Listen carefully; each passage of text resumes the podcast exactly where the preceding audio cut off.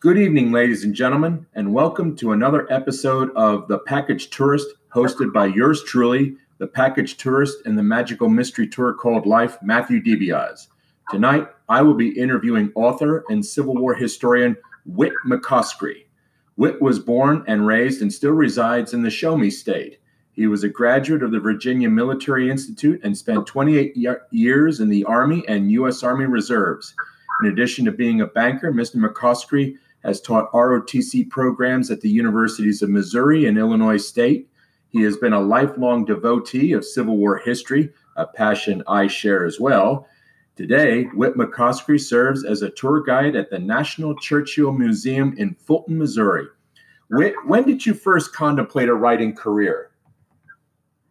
Uh, well, I don't know if I ever really did, but uh, it was a um, he was a good friend of mine. Well, he's a co-author on the first book. Owned a, a bookstore, and he wanted to do some kind of history on Missouri, and he kept after me about that. And I finally said, "Well, there really is no book that covers all the battles that went on in Missouri." So that started about five years ago. It took us about two years to do that project. Who were your favorite authors when you were growing up, and did any influence your own personal writing style, Whit. Well, um, um, if you want to talk about history writers, there's a lot of good ones. Uh, John Keegan, uh, always liked him. Oh, you know, some other good ones. Atkinson, Civil authors, McPherson uh, is a good one. Catton, obviously, Bars. Those are all good names. Uh, in the Missouri, in the state of Missouri, a professor uh, of history named Louis Gerteis is probably one of the more well recognized ones. Okay. Whit, please tell our audience about your impending release, The War for Missouri. Well, that's the second book, and it was really an idea from a friend of mine who was the editor and founder of a history magazine called Armchair General. His name was Jerry Morelock. And he kind of helped me a little bit with the first book, give me some ideas about things I should cover in an organization. And he said, you know, there's never really book written on the really just the first two years um, emphasizing the key turning points in Missouri and the Trans Mississippi region in the West. Okay. Now, at the beginning, okay, Missouri uh, was divided between pro union and pro secessionist elements. What parts of Missouri were pro union uh, sectors of the state, and what parts of Missouri were secessionist areas of the state?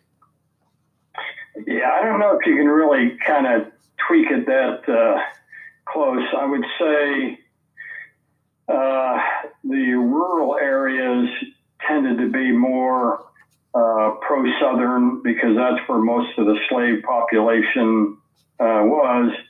The only major city was St. Louis, and it was it had a strong German ethnic group that was very um, uh, pro union, uh, anti secessionist. So I would say that's kind of the state was basically pro Southern from an economic states' rights standpoint, but they had no desire to secede from the Union.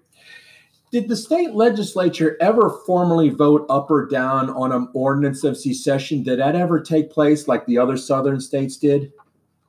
Uh, yes, they did. It was a, uh, uh, they had a special legislative session in late February, early March.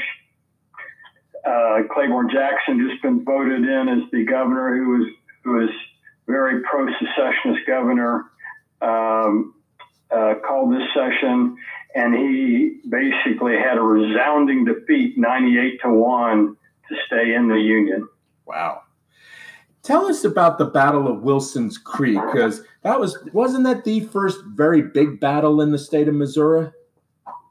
Yeah, it was really the first big battle west of the Mississippi River. Wow. Well, um, it was really the first kind of large scale meeting between the Missouri State Guard uh, and their Confederate allies against the federal uh, and militia forces um, of um, the Union. and occurred down in southwest Missouri, uh, a little bit southwest of Springfield, in about August, about two, three weeks right after first bull run. And uh, it, was a, it was a major engagement. Um, you had about 12,000 Confederate Missouri State Guard uh, forces facing about an army half their size, commanded by General Nathaniel Lyon. Okay. And he, he was the kind of head commander in the uh, West under the commander of the Department of the West, who was John Fremont. Okay, tell me about General Nathaniel Lyon. Was he a regular career Army officer, or was he more like a like a political one of those political volunteer generals? Uh, was can you tell us about him a little bit? Yeah, he was, a regular career officer. Uh, served uh, gallantry, gallantry, gallantry in uh, the Mexican American War. Uh, he um, uh, really was a a commander, and you know, like most of them served out west.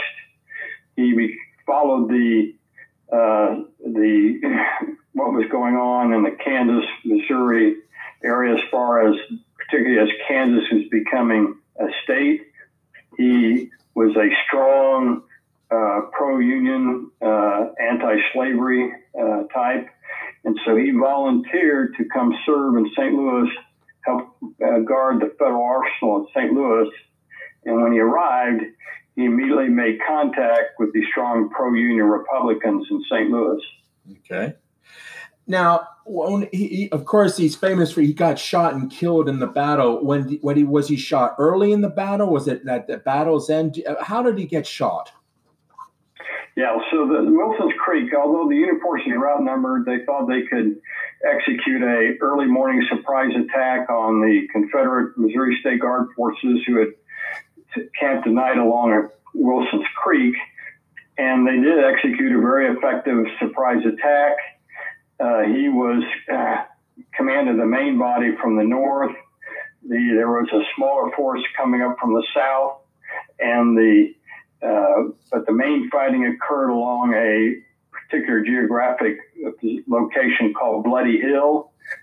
And on one of the Union counterattacks, about the third or fourth counterattacks, uh, he led the forces himself and was killed as he was riding his horse into the battle. What was the largest Civil War battle fought in Missouri in terms of scale, numbers of men involved, etc.? What was the largest battle uh, in Missouri? Yeah, I, I, don't know if you can really nail it down to a large battle. I would say the um, besides Wilson's Creek, the siege of Lexington was sizable. There were about 3,000 Union forces defending against about 18,000 Missouri State Guard uh, for about eight days. Uh, you had right on the border, just in Arkansas, you had really a major battle in early 1862 at Pea Ridge. There's probably about um, 15, 20,000 troops in that one.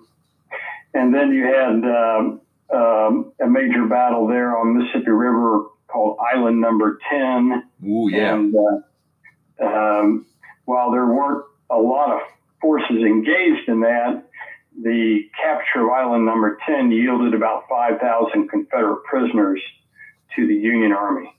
Yeah, and didn't it also contribute to the Union extending its control of the Mississippi River? Didn't didn't that help too? Yeah, that's correct. It was an important uh, strategic location to uh, grab control of.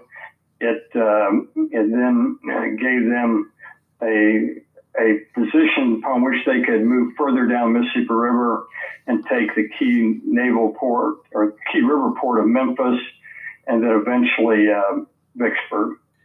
In your account of the Battle of Belmont, you talk about a certain Union general who went on to enormous fame and glory who fought in that battle. He commanded the Union forces in that battle. Would you please uh, share with the, our audience who that famous general was? Well, that was really um, Ulysses Grant. Uh, he had been um, uh, he served in Missouri for about six months, and Belmont was kind of his crowning achievement uh, that he um, commanded at. He was Fremont had put him in charge of the Union forces in southeastern Missouri. He had moved his headquarters to Cairo, Illinois, there along the Ohio Mississippi River Junction. And from that location, he took it upon himself to take about three or 4,000 men uh, down the Mississippi River and launch a surprise attack on a Confederate camp located on the Missouri side at a place called Belmont. Okay. And it was about a 20, 25 mile journey down the river, very hazardous. Um, he offloaded uh, just a little bit north of there, moved his forces in from the um, the west, and attacked a, a fairly sizable uh, contingent of Confederate soldiers there at Belmont, uh, and successfully um, uh, occupied the camp, pushed the forces off towards the riverbank, and um, the, basically the battle ended up. They had to withdraw because the Confederate commander, uh, Columbus, Kentucky, across the river, launched a counterattack of several thousand Confederate soldiers, and Grant had kind of uh, was at a point where he could no longer defend against that sizable force. And then he basically off unloaded his forces onto the ferries they came down with and went back up the river. Now, when you talk about that battle, you go into there, there, are these beautiful passages, which I really like when reading your book, that particular chapter. You show, you demonstrate that Grant was showing those qualities that later made him the great supreme commander that he was. Can you share with the audience what those qualities were that he showed in that battle that later gave a foreshadowing of his future military genius? Yeah, he had um, uh, you know, he had served bravely in the uh, war with Mexico. Uh, was recognized for his leadership and some har- some kind of harrowing moments. Um, his his career in peacetime uh, in the Union Army had not been as smooth. He eventually um, resigned and went back to St. Louis to, to live with his family and try to carve out a living. And but all that time, uh, he had never been very successful at that. But when the war came along, he was immediately recognized by the governor of Illinois as someone who could help organize forces in Illinois for the war effort. So he first commanded a regiment from Illinois there in south in northeastern Missouri, kind of doing a run around chasing bushwhackers and and, um, and a few kind of rebel uh, outlaws. He then was given command of uh, the fortifications at Jefferson City, Ironton, Missouri, and then finally uh, the southwestern Missouri. But you can tell from his writings, his particularly his biography, autobiography, his memoirs, that he did a lot of thinking about offensive operations, right? Mm-hmm. Understanding what the army that he was going to pose was trying to do and how could he best maneuver upon them. So you could see an offensive kind of strategic thinking in his early memoirs. And the Belmont operation was really of his own uh, design. Uh, he had not been given very clear instructions from Fremont, and so he took it upon himself to kind of find out what the intentions were of General Polk and the Confederate forces there along the uh, fortresses in the Mississippi River. And so you could see this kind of, of ability to take it upon himself to show the initiative um, to undertake an offensive operation and and basically take the battle to the Confederate forces.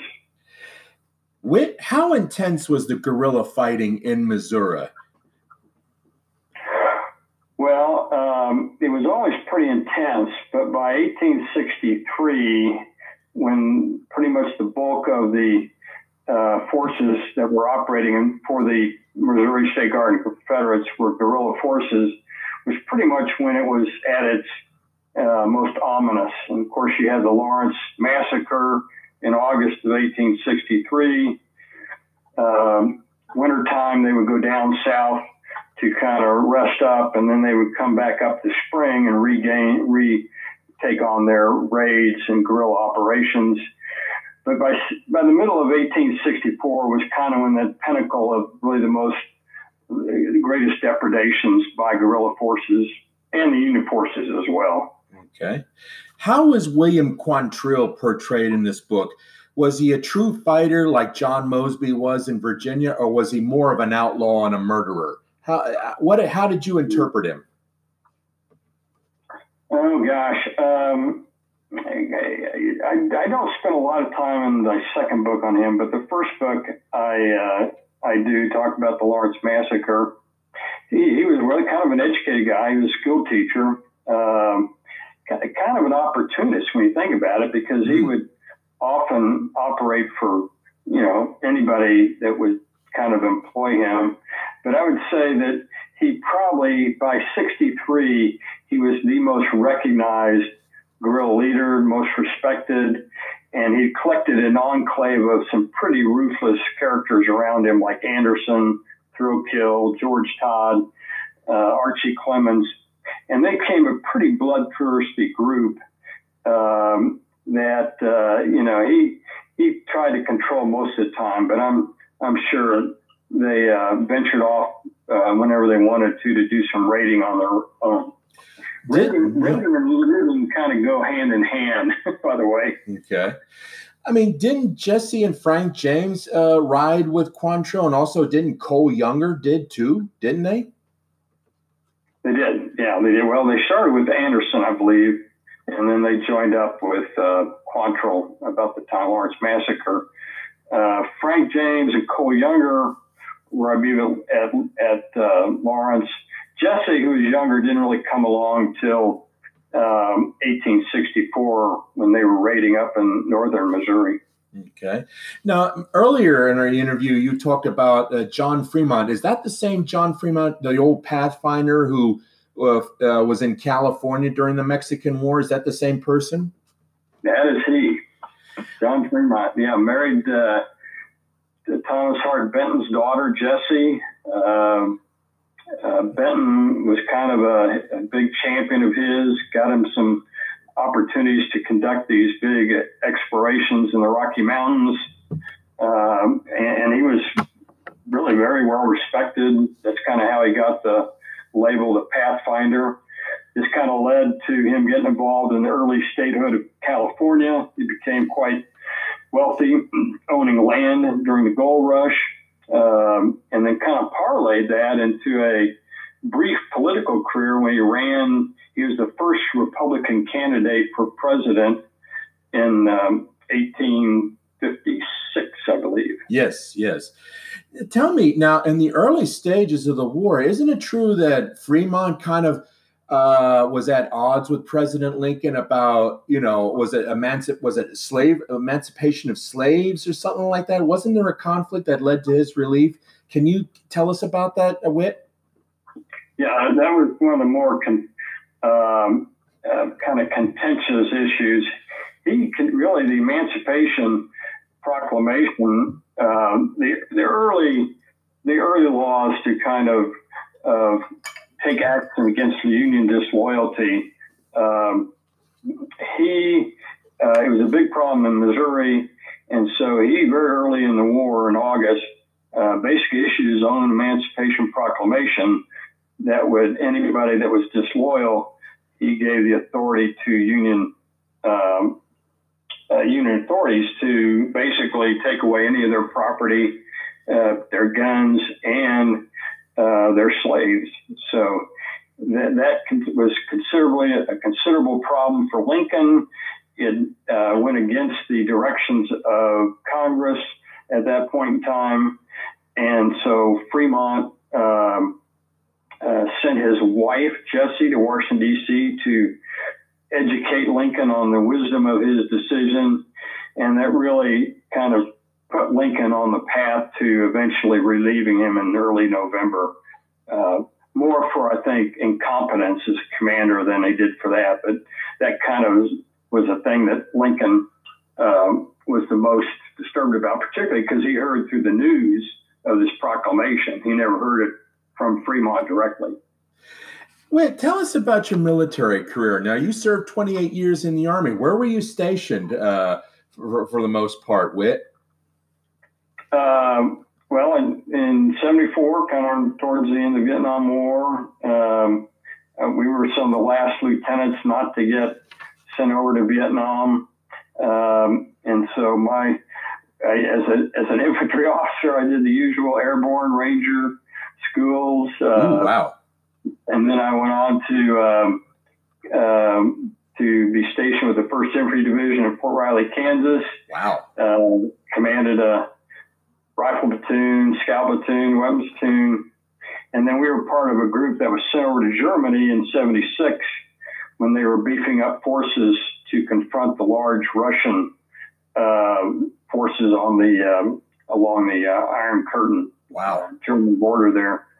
Then my, my last active duty career was in Korea. Uh, spent about a year in the Republic of Korea, and then I I, I uh, got off active duty after my fourth year, and then spent about 24 years in reserves at various uh, units.